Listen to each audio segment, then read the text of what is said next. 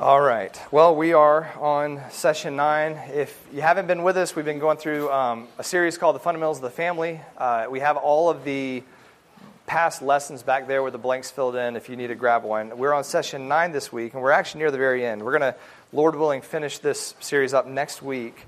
Uh, and, uh, but this is, we're going to be talking about the fundamentals of financial faithfulness. So, uh, fundamentals of financial faithfulness. If you didn't get notes, does anybody need notes that doesn't have them? Okay. And then there's pens back there too if you need them. So this one, uh, this is this was a good study. It was it was hard in one sense because of all the kids camp stuff going on and all that. I felt like I was squeezing it into little spots. um, the other part about it is uh, when it comes to just financial stuff, I feel like a novice. You know, this is I started reading a lot of different things this week and doing a lot of different studies, biblical studies of you know God's view of money, what does the Bible say about money, and all that. But then it started leading me into budgeting principles and things like that, where I really quickly started feeling like I'm in over my head. Uh, and uh, but I, I, did stumble upon a lot of really good resources. I put some of those at the back of your notes, and um, and then, but it did help me kind of shape what we're doing here really what this is going to be about is biblically uh, what, what should our viewpoint be on riches, wealth, things like that in this world? Uh, what does the Lord say about acquiring or gaining wealth? Um, what does wealth or money um, reveal about our, our spiritual condition? Uh, and then what are some of the, the, the pitfalls, um, you know, with the, the love of money being the, the root of evil? Uh, and the things that we can easily fall into. So I'm, I'm, looking at it more from biblical principles. But I want to point you to some resources. If you're like, I want to get out of debt, or I really need to be budgeting better, or I need to be planning, you know, for retirement or the future or whatever, uh, to some good resources that are very helpful from a, especially from a, a Christian viewpoint. Um, that would, would agree with the principles we're talking about today uh, and help you with that. But that's not so much what this class will be about. This is more about uh, what does the Bible say about money, uh, we know that um, money is a pressure point within the family. Um, there's many divorces over financial issues. There's many conflicts over financial stuff within families. Um, and uh, I know that many of us have probably felt those pressures at times. You lose your job, or you know some unexpected uh, hardship comes along, and you don't have the money to cover it, and you all of a sudden that's you know we talked about that with biblical decision making last week. You know when the pressure's on, that's when we tend to jump to, you know, quickly to a, a, decision without thinking through it biblically, without getting counsel, without going to the Word, or the pressure causes us to compromise convictions and we start, you know, being like, well, you know, I didn't want my wife to work, but she's got to work in order for us to get through this sort of thing, or, you know what I mean? So it's like those, those pressures can cause us uh, to, to, uh, to make compromises, uh, to think irrationally, um, or they can pressure us to dive into the Word and go, what does the Lord say? What is my view of, of um, both material wealth and, and, and uh, money uh, being my, my source of sustenance? Actually, we just talked about that with the rich young ruler, and I'm going to bring him up in this lesson. Yeah, you know, your money re- will reveal where your, your heart is. It doesn't mean that money itself is evil. Money is amoral. It's not a moral thing, but it definitely reveals what we believe. Uh, and it's a, it's, a, it's a good pressure point or it's a good indicator, a litmus test to see you know, where both our allegiance lies and what our theology is. So that's the kind of stuff we're going to talk about today. So look at your notes real quick, and uh, not real quick. You're going to be looking at your notes for a long time. and uh, I'm going to try to, to move through this and finish this one without doing a two parter here. Financial unfaithfulness brings distraction, division, and disaster into the family. And I think that's the biggest thing. When we are unfaithful with what the Lord gives us, or we have a wrong view of what the Lord gives us, uh, that it can, it can bring all kinds of disaster into our families. One pastor states, and I forgot where I read this, so I just wrote one pastor states financial problems are a major cause of divorce in 80% of couples uh, who are divorced before the age of 30. Before they can even start to get a life together, it's torn apart by financial problems. Like I said, I imagine many, if not all of us, have walked through that in our families. You've felt those pressures. Um, and you understand the potential of the danger of, of uh, what uh, financial issues can do in a marriage or in a family. Many couples struggle to experience relational oneness in marriage because of unfaithfulness with money. Selfishness, impulsiveness, stubbornness, laziness, and a lack of self control will always create problems in the area of wealth. Now, again, you can take the word wealth out of there and put almost anything in there and add all of those sins, and those will always cause problems. But again, it's the, the wealth and, and, and uh, material possessions that the Lord can often use uh, to draw out those sinful either characteristics or ways of thinking or ways of, of acting or making decisions. One of the ways to avoid conflict in this area is to thoroughly understand, discuss, and apply biblical principles about money and material possessions. The way we view and use money demonstrates our morality. I think that is a key point. It's, it's just something that demonstrates what is actually in us, what we actually believe and think, uh, and what we're actually made of. Um, and it's a tool that the Lord can use to change us in, in for good, uh, for, especially as a believer. Money itself is not moral, it is not evil, and it is not corrupt. However, money is a very effective instrument used by the Lord to demonstrate the evil corruption of the heart. The heart is the problem, and money helps measure it out. And so, again, like I said, that's going to kind of be a, a foundational principle underneath a lot of this uh, as we strive to look at what does the Bible say about finances and about wealth um, uh, as we yeah, as we study this. Everything. This is a quote from John MacArthur. This actually came. I would listen to a sermon series of his called "The Biblical View of Money." Uh, everything we possess is given to us from God and acts as a barometer on our moral life, our spiritual life. Uh, money is neutral, but it doesn't stay that way for very long because what you do with it becomes a manifestation of your spiritual commitment or lack thereof. So, like I said, I think this is a very important lesson when it comes to the fundamentals of the family. I think this is a very important lesson when it comes to both shepherding our children, our marriages, all that kind of stuff. Um, but in the end, this is just one more thing of like that, that related to all the things we've been talking about biblical decision making conflict resolution communication roles of husband and wife all of those things come to play in the area of finances um, but like I said, this is a, a pressure point, and it's something that, that the Lord uses uh, in, our, in, our, uh, in our families to cause us to trust Him, to cling to Him, uh, to retrain our minds about how we think about Him, and then strive to submit to Him and to, to lead our families in a way that will glorify Him. So, number one, we're going to look at the fundamental facts about finances. The fundamental facts about finances. Your blank there is facts. Facts. never mind. Uh, so uh, these are basically biblical principles, like I said, that we have to start here. It's kind of the, you know, when we talk about the presuppositions of a lot of these things, conflict resolution, stuff like that, you got to start here because if you have a wrong idea or if you have a wrong view of wealth, then you're going to have, uh, you're going to make wrong decisions. You're going to have wrong pathways that come out of that. Again, it's not, wealth is not, you know, even with a rich young ruler. I mean, we're going to talk about another very rich person uh, that just had a very different response than the rich young ruler. It wasn't the fact that he was rich, it was the fact that he, like Shane said, it was a great analogy. You know, he's hanging on the cliff with one arm, hanging on to his wealth with the other, and rather than letting go of the wealth, he let go of the cliff.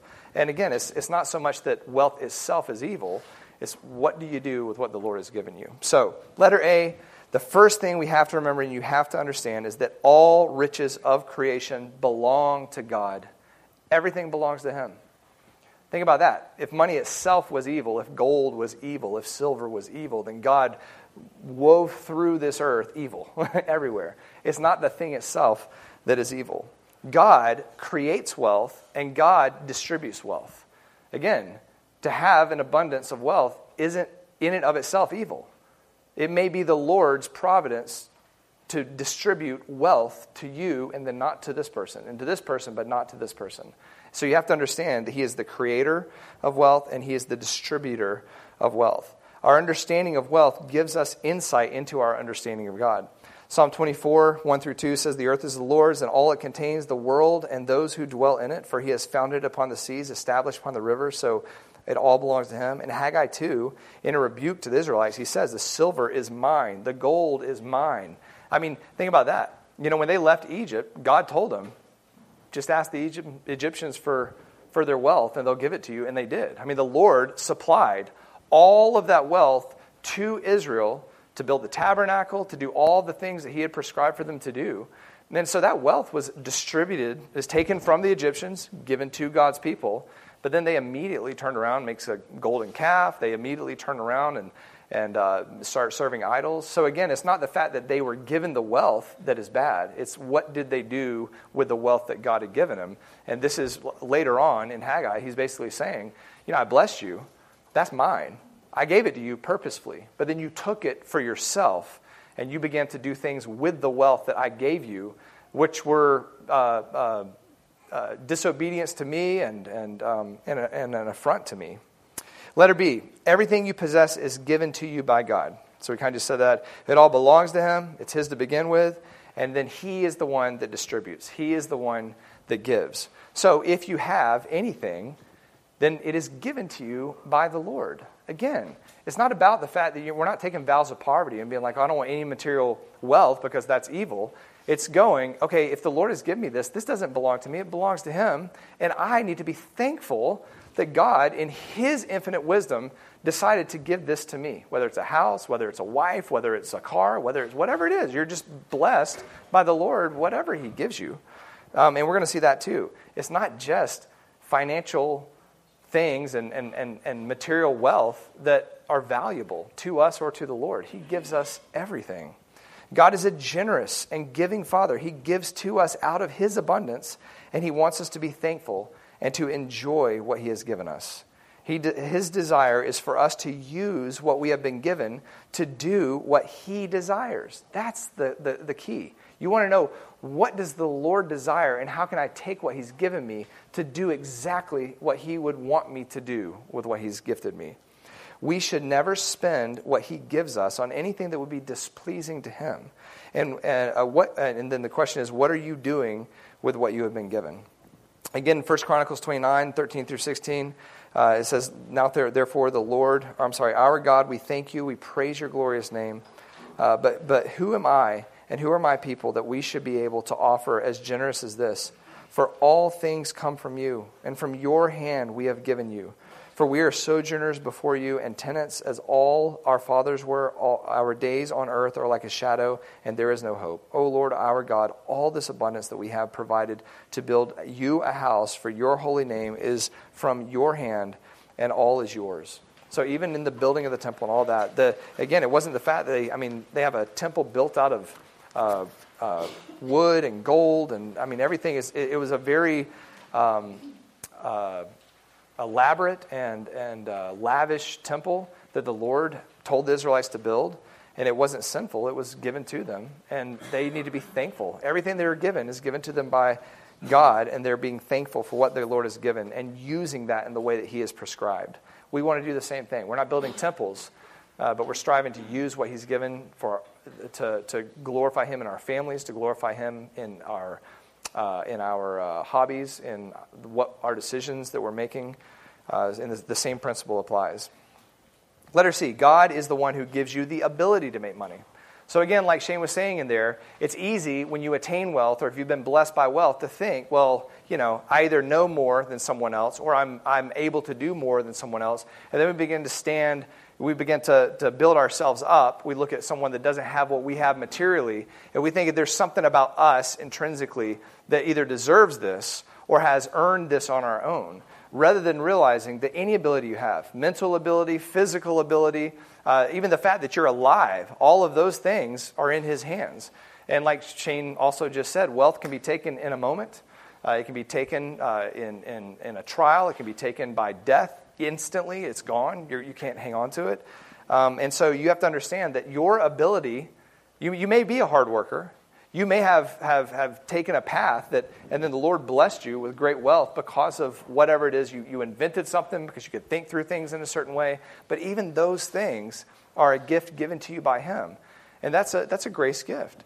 Many people can be just as smart and have way less financial prosperity. Many people can work just as hard and have way less money.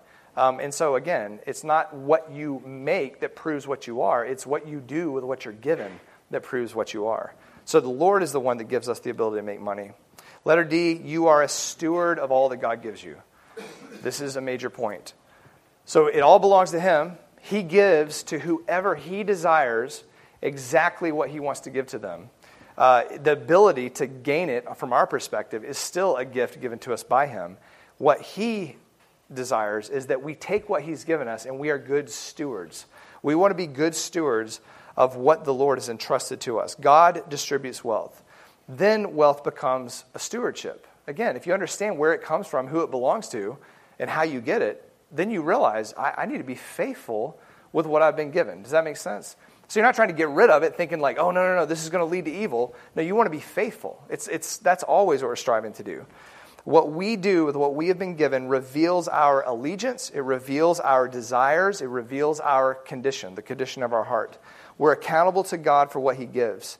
And uh, how we steward, both here in this temporary, uh, temporal wor- world, um, uh, the wealth that he gives us here, it has eternal implications. Again, I mean, I, I, love it. I feel like every week I'm like, what Shane just said, I'm just going to jump off of that and tell you a little bit more. But, like, I mean, he just talked about all of that. There are eternal things attached to uh, temporal things that we're, we're blessed with. And again, we know that when it comes to holiness. I mean, we're always fighting sin, fighting for holiness, striving to glorify Him. And we understand that this is not our life, that our treasure is not here. But a lot of times we don't look at the treasure we do have here and understand even that, even that has eternal implications and, and uh, potential, if you want to say it that way. And we'll talk about that more very soon.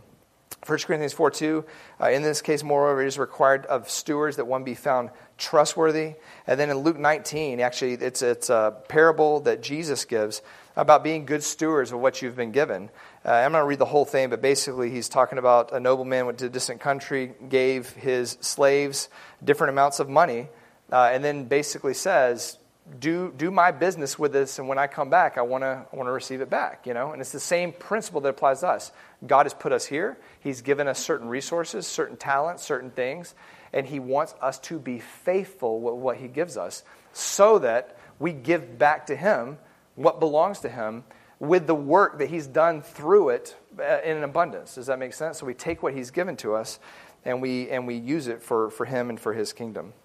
Letter E be thankful and content for whatever God has allotted you.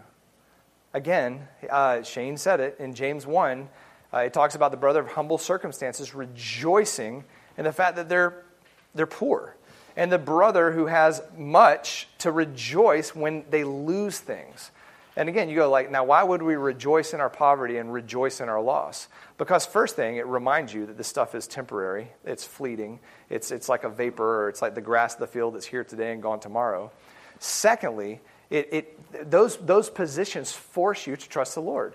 When someone who is trusting in their riches and the riches are yanked from them, they lose it all, then immediately, if that person knows the Lord, well, then it forces them to cling to Him, probably in a way they didn't have to before. Because again, I mean, by, by God's blessing, when we are prosperous, it's easy to, uh, to, to buy our way out of things, or when hardships come along, we can, you know, you, it's like you got mold in your house, but if you got money, just go buy another house. But somebody that doesn't have money, they got to walk through that trial in a whole different way, right? Or, you know, you got, you got cancer and you got great insurance and you, got, and you can go to get the top doctors and all that sort of stuff, but a person that doesn't have as good insurance or doesn't have as good money, they got to walk through that trial in a different way.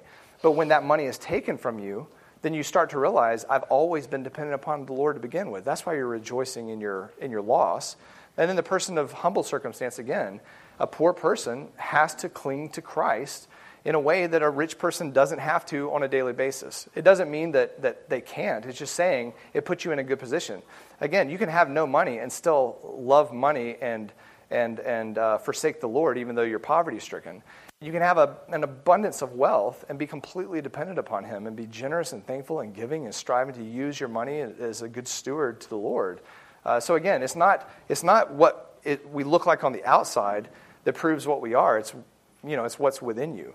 And, and we get that example all the time. I used to tell my students here at the school, you know, you can have two kids sitting there, both perfectly quiet, both perfectly taking notes, both are just exemplary students on the outside. One is doing it because they want to prove to me that they're great. They want their, their fellow students to see that they're smarter or that they're a better student, whatever. And the other one is doing it because their mom and dad told them and they want to obey their mom and dad and love them. Uh, they know that the Lord wants them to honor and respect me, or you know what I mean? So one's doing it for the glory of the Lord, the other's doing it for the glory of self. Finances, same thing. What we have with what we, or what we do with what we've been given is either going to glorify us, exalt us, look at how much I have, or even in poverty, we can do that. You can be proud that you have nothing, you know?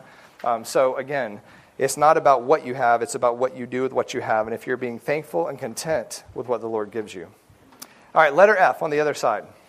Our view of money, I'm sorry, our view and use of money reveals our spiritual condition.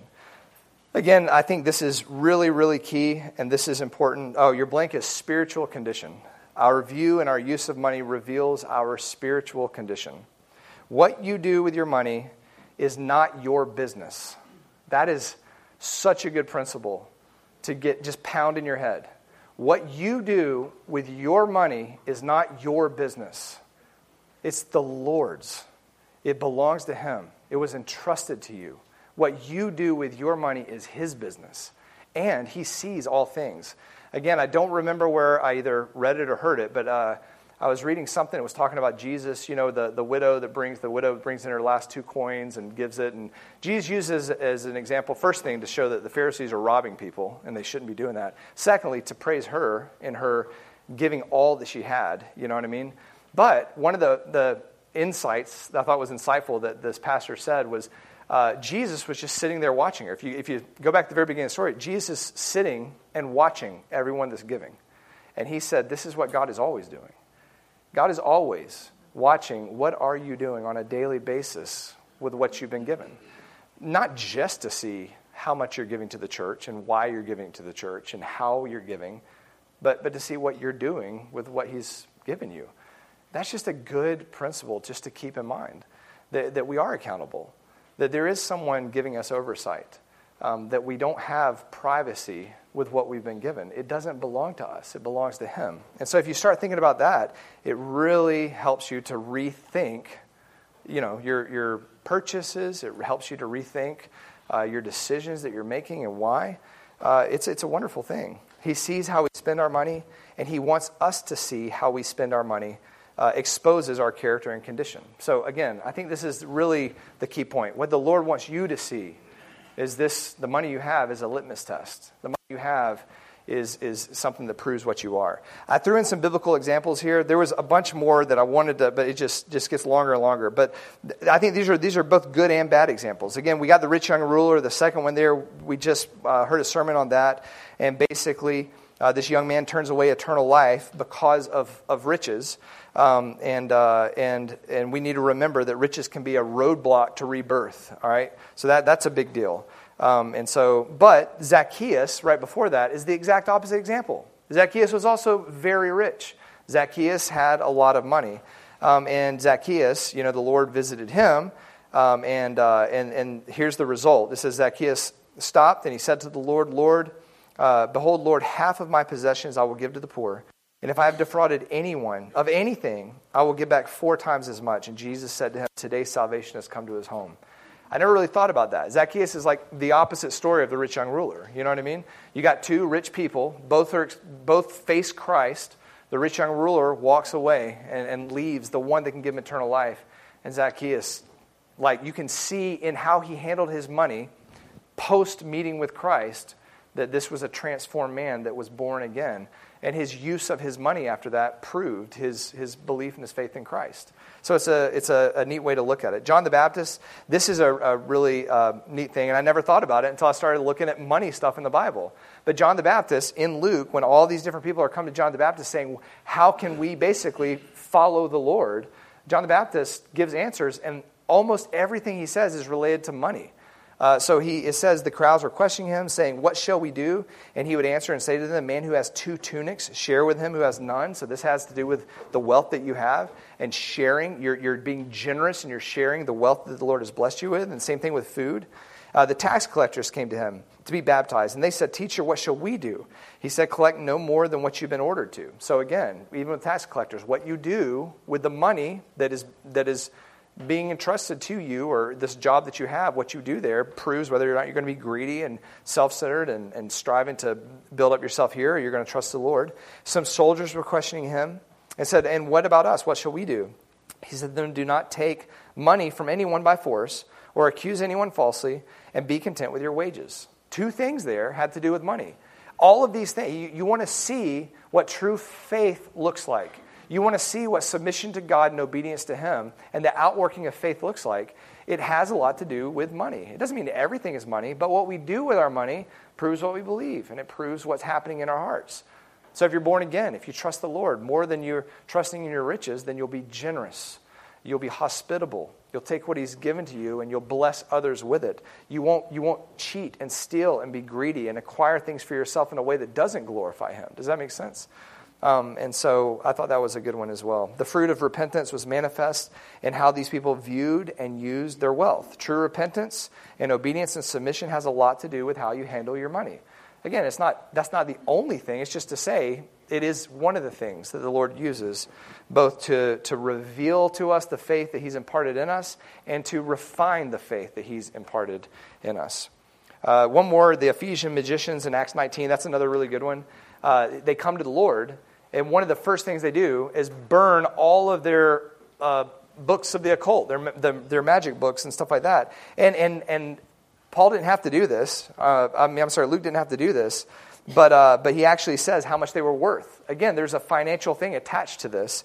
It says they counted up the price of them, the ones that they burned. It was 50,000 pieces of silver. It's actually the word drachma. Drachma is a, basically a day's wage during that time. 50,000 days' wages. You know, you take out Sundays or Saturdays, so six days a week, uh, and basically that's about 160 years worth of work. That's a, that, that was a lot of, of financial. They could have sold them.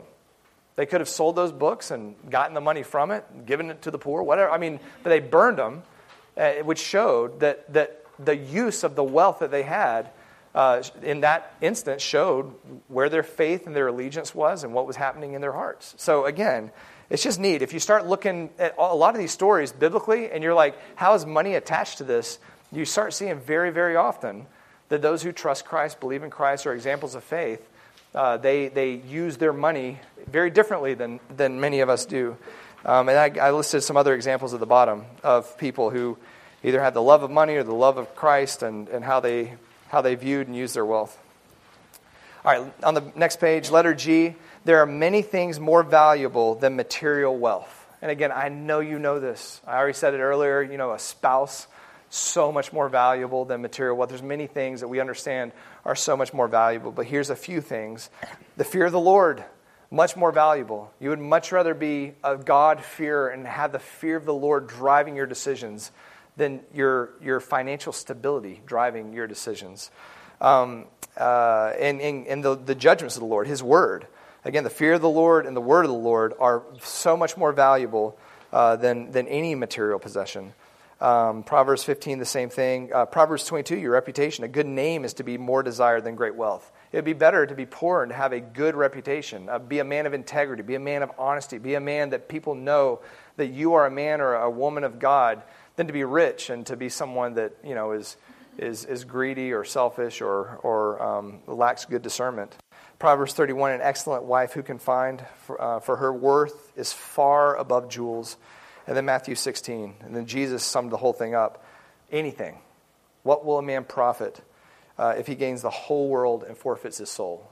Again, it's a, it's a financial analogy. Whatever riches you can think of, anything in this life, kingdoms and glory and honor, nothing is worth it nothing is worth trading things here for Christ. And again, I didn't go through it, but Judas is the, the, the worst, greatest example of that, right? Uh, literally selling Christ for the wages of a, what a slave is worth. Letter H covetousness, discontentment, and worry about material things or sins. Again, sometimes these things we just, you know, we're like, well, I struggle with that, or yeah, I'm a worrier, you know, and we, we kind of paint it as if you don't understand that's an affront to God. You know, when we worry, what we're basically saying is, I just don't trust you. I don't trust you in this situation. I don't trust you with my health. I don't trust you with my finances. I don't think you're as generous as you should be. I would do a better job if I was on your seat giving to me what is required in this situation. That's what we're saying. That's what worry is. Worry really, if you just keep pulling back all the layers and you get down to the heart of it, it's you're not doing a good job. I could do this much better than you. You're causing distress in my life put me on the throne so I can fix this. Does that make sense? It's the same thing with anger. Uh, it's the same thing with uh, laziness. I mean, you can attach any sin. If you just keep pulling it back, you have a problem with God. And so, again, I, I get it. We struggle. All of us fight through contentment. We, we all have to fight through issues of worry. So I'm not saying, you know, like you're the epitome of evil. I can't believe you struggle with this. We all struggle with this.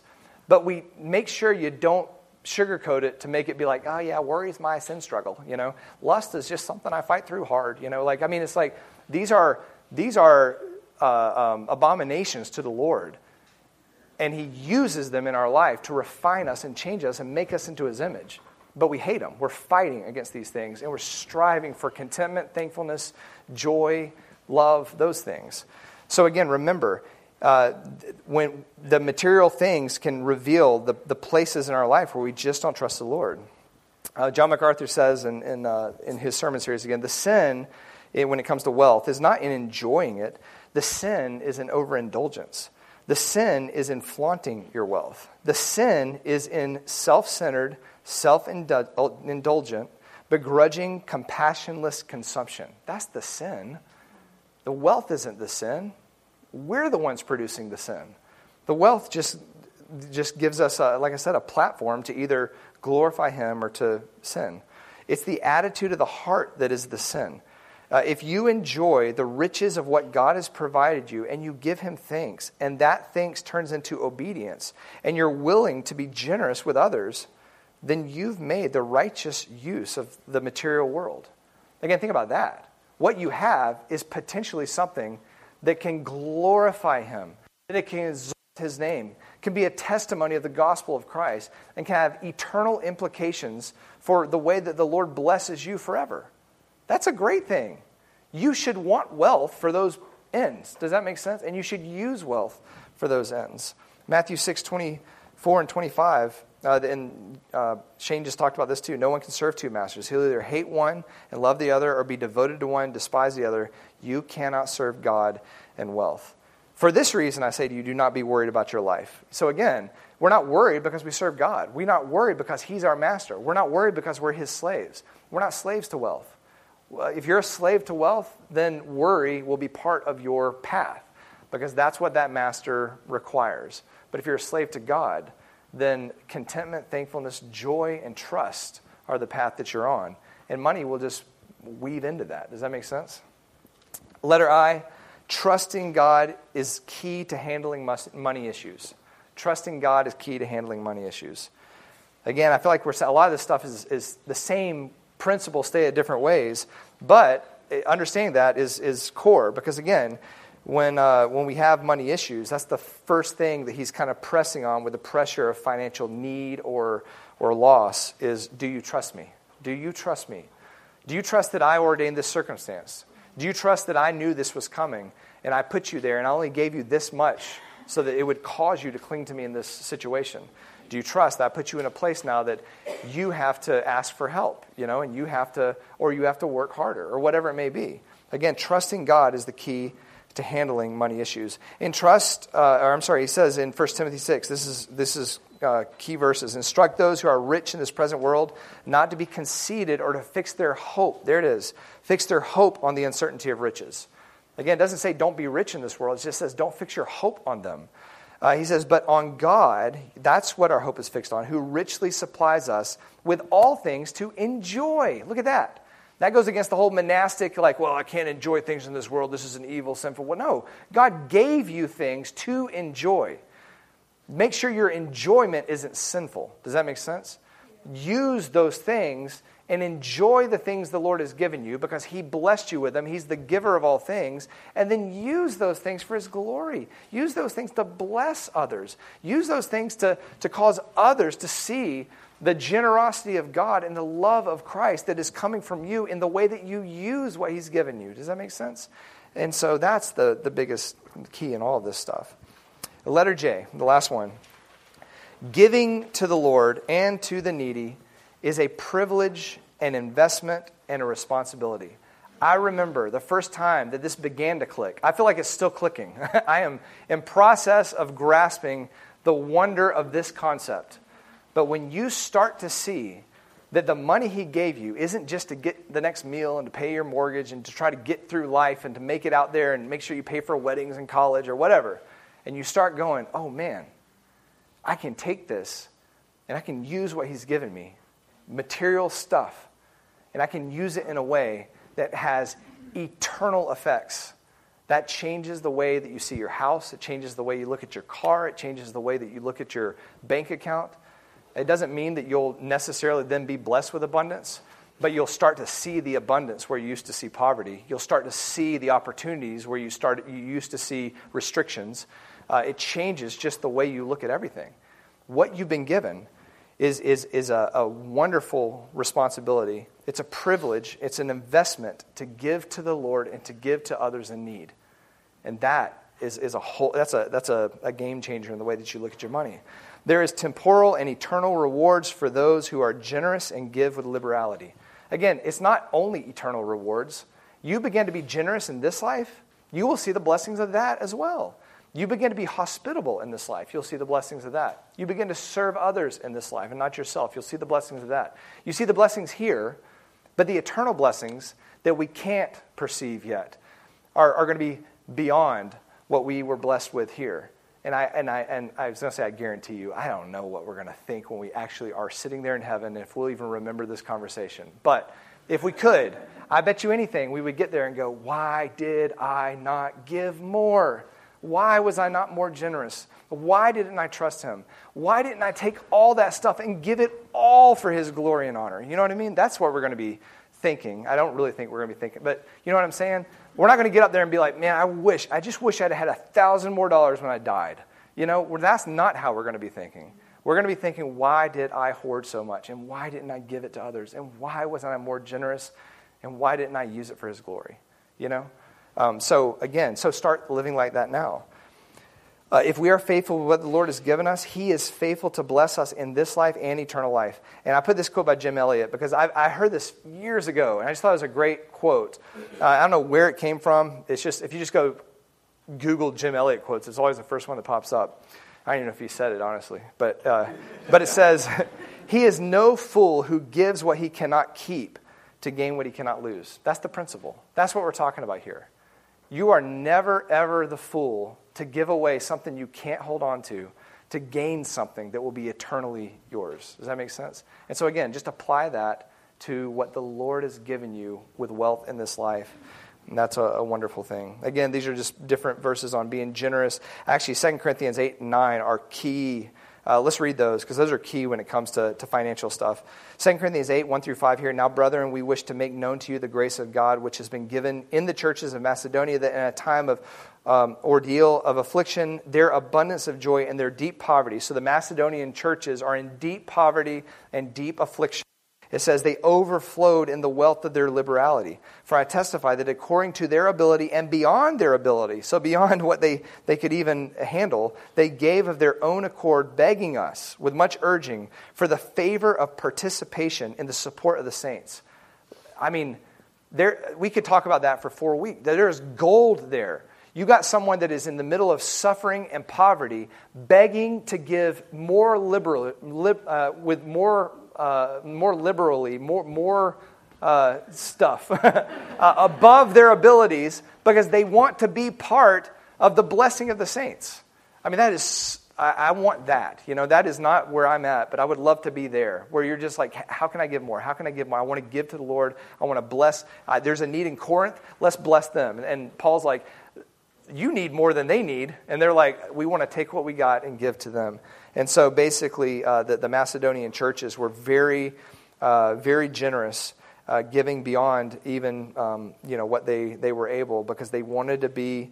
They wanted the, uh, the favor of participation in the support of the saints. He goes on in 2 Corinthians 9 to say, Now this I say, uh, he who sows sparingly will also reap sparingly. He who sows bountifully will reap bountifully. Each one must do just as he has purposed in his heart, not grudgingly, not under compulsion. For the Lord loves a cheerful giver, and God is able to make all grace abound to you, so that always having all sufficiency in everything, you may have an abundance for every good deed. Look at that. God gives you everything you need. You be generous. If you reap sparingly, I mean, if you sow sparingly, you'll reap sparingly. If you give bountifully, bountifully, you'll reap bountifully. Again, this is not prosperity gospel. We're saying this is the generosity of our Lord. You give away what He's given to you, He'll take care of you. You bless others with what He's blessed you with, He will bless you. And again, we're not saying you're going to line your pockets of money. We're saying just keep giving it away. Keep loving others. Keep giving to the Lord. Use what He's given to you for His glory. That being said, the next part is very good in the sense of uh, helping us understand the whole how, how to, oh, the, the blank is how to biblically acquire money. How to biblically acquire money. So again, it's not just sit back, see what the Lord blesses you with, and then use it for His glory. I mean, our lot in life is to work. That's a, something the Lord has given to us. And so that's going to, your working is going to benefit you with money. And, and uh, we want to see how, how do we acquire money biblically. And then we already seen what, how to look at it and what to do with it. But we want to talk here about how to acquire money. There's two main things, and I got a lot of this from, uh, uh, from there's another book I didn't put in here, uh, and I didn't write it. I might have written in the back. John MacArthur wrote a book called Whose Money Is It Anyway? Yeah, it's the very last one. And some of these principles I got from there, and it was very good. Um, letter A, gifts. Sometimes you just receive gifts. Uh, you receive inheritance, you receive gifts. The Lord just blesses you. You didn't work for it, you didn't earn it, someone else did, and God gives to you. The Bible talks about all the time that the, uh, the, the, the unbelievers work and work and work and get money, and then God just takes that and gives it to those who love Him. And, we, you know, we see that. There was, a, I remember one time sitting in the church offices, a dude just pulls up in a truck, gets out, comes in, writes a check for our building fund, didn't come to the church or anything. Turns out, like, it was, and I think I got the story right. Uh, Lee Parker could tell you better. But I think it was his mother passed away, and when she passed away, she wanted some of her money to go to a good cause. He inherited the money. And, uh, and one of her neighbors came to our church and told her about our church building. And so she told, she put it, I guess, in her will and said, You have to give this money to the church. And so dude just shows up, writes a check, gives it to us for our church building. This was money that came from not our church members, not our wealth that we earned. And I mean, God just does stuff like that all the time. And you may have been recipients of something just like that, that someone else worked really, really hard, and then all of a sudden, here it's being given to you. A lot of times that happens in inheritance, sometimes that happens in needs and in gifts, and you're just blessed, and you're like, I didn't even deserve this, and God just blesses you in a way, and you get a new car or whatever, you know. And so uh, sometimes it's gifts. But again, even those gifts were given to you by God. Use those things to glorify Him. Investments is letter B. Wisely investing what the Lord has given you um, and letting your money make more money. Again, the principle was there in Matthew 25 when Jesus uh, gave the, the, the, parable of the ones given money. He's like, the guy that went and buried the money didn't do with, with it. He wasn't faithful what the Lord has given him. I mean, what Jesus says here is, I mean, or what the, the, the master says, but he's like, you should put my money in the bank. I mean, if you're going, we're going to actively, faithfully use it, then at least put it in the bank where it makes interest, you know? And so, again, uh, making interest or making wise investments is not uh, uh, necessarily greed. It could be wisdom. And it's what are you doing with those investments? If you're taking money and it's making more money and you're using that money to bless others and to glorify God, that's a wonderful thing. Use wisdom. But, but if you're just doing it to make more money so that you feel secure or stable or you can get the things that you want, again, it's not the investment that was evil, it's, it's what's in your heart driving those things. Letter C, there's three primary ways to make money. Letter A is the no brainer work. God expects you to fully use the strengths and abilities that He has given you in hard and honest work. We were built to work. Most people in financial trouble are those are there because of laziness or because they do not want to work. Not everybody, but most. The reason they're in the place that they're at is, is because of laziness. Um, God has designed us to work, Genesis 1 26 27. Even before sin, Adam and Eve were tasked with work by God. Um, and sin is what causes work to be toilsome. Yes, work is toilsome, work is hard, uh, but that's only because we live in a sin cursed world. Work itself was, we were designed to work. God built us to work. And work, we'll be working eternally on this earth with Christ. It just won't be toilsome and rigorous and painful like it is now. That's the sinful part. It, it will be glorious and wonderful and, and it will be worshipful. Um, so I imagine in the eternal state on this earth uh, that work will feel like rest. Does that make sense? If you could say it that way. Uh, and it will feel like worship.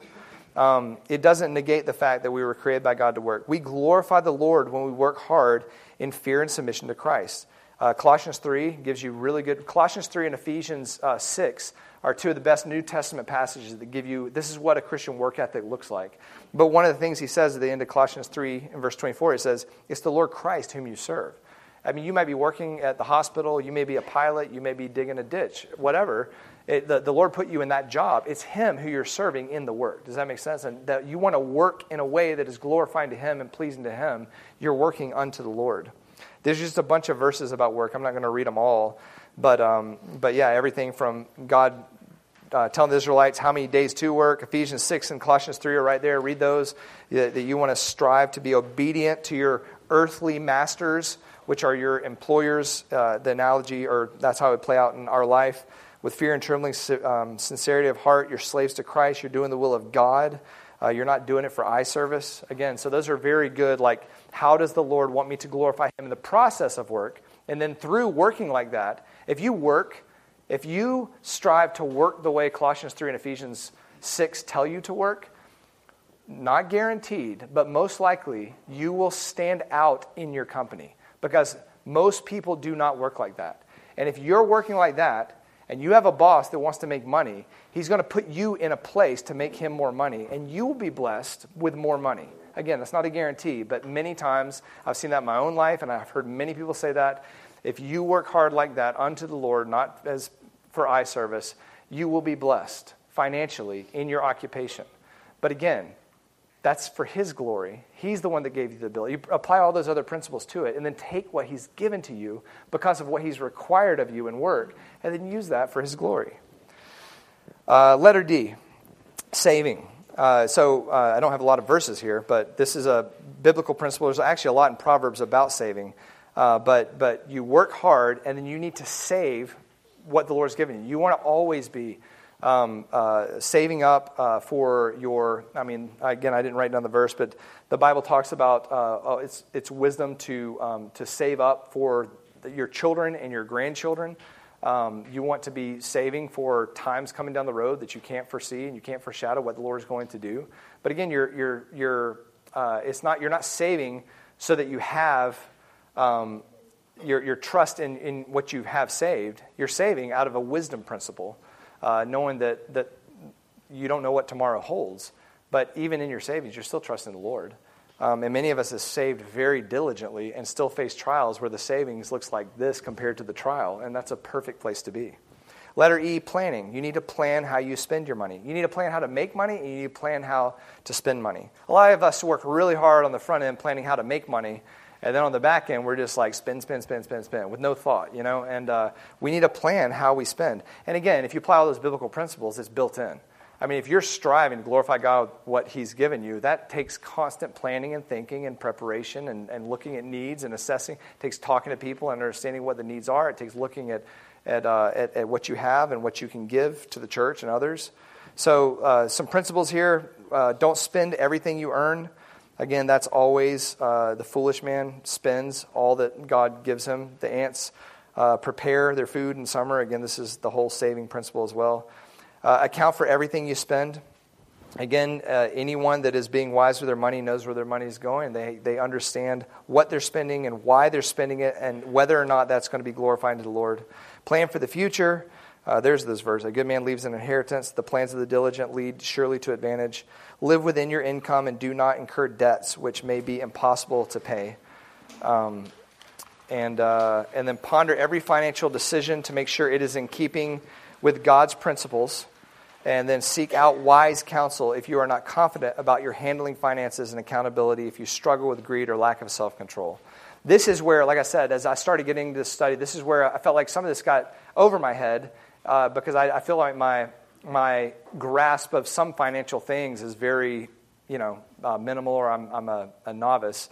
But the last one is something that, that I learned early on and practiced my whole life is anytime you are making a, a decision, a financial decision, if you feel like you are a novice, just ask.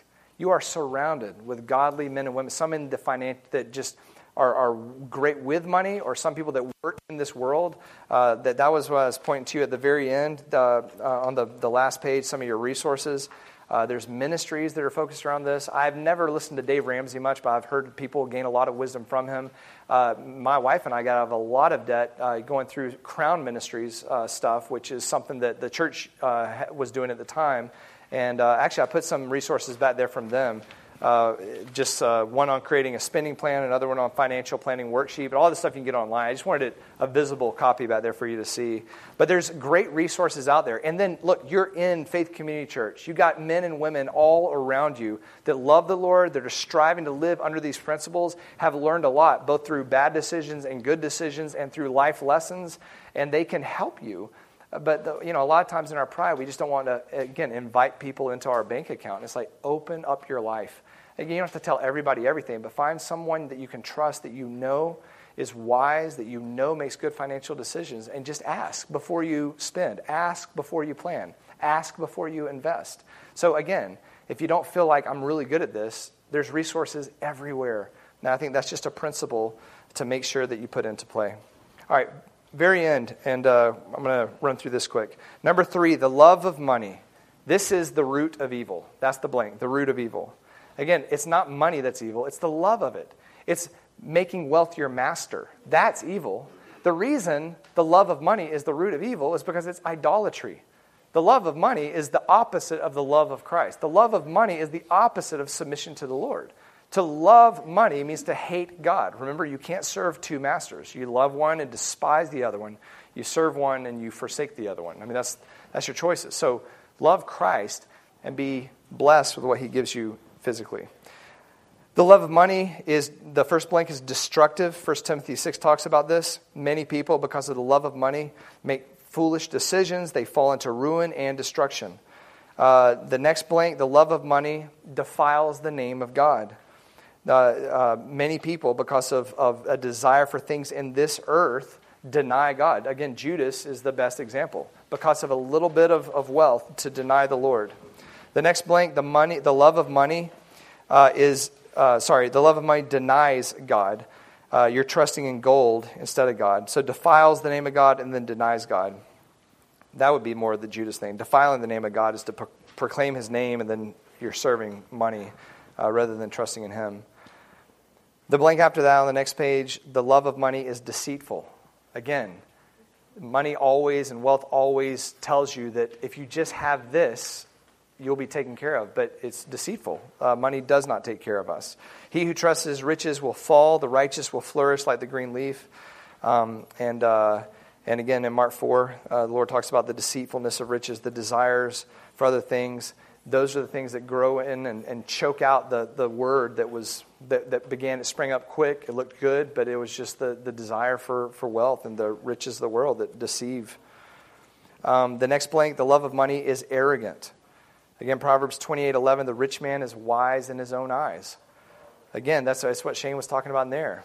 All of a sudden, we go from, you know, we didn't have much, now we have an abundance, and all of a sudden we start thinking, well, there's a reason I have an abundance. I work harder, I'm way smarter. I mean, the Lord obviously is blessing me for who I am, and, and you become arrogant and proud rather than thankful uh, for what the Lord has given you.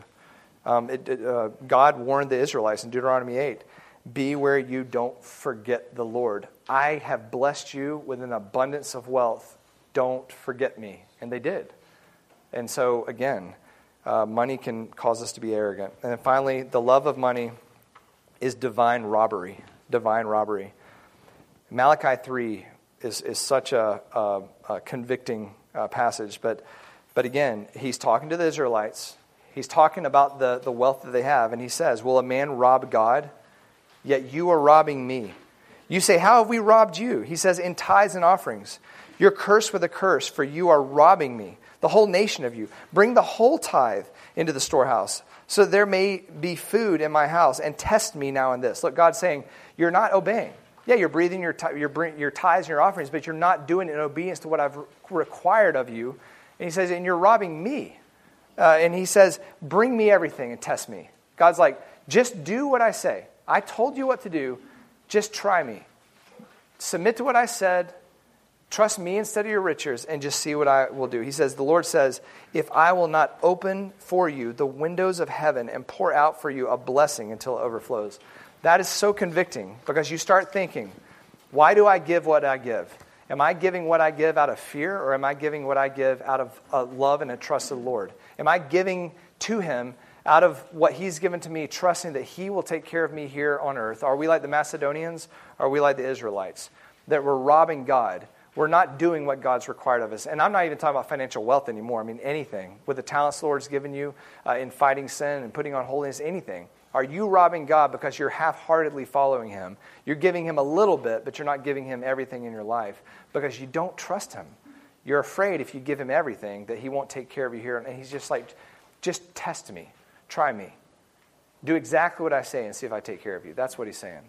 And so then apply that to your wealth, apply that to your finances.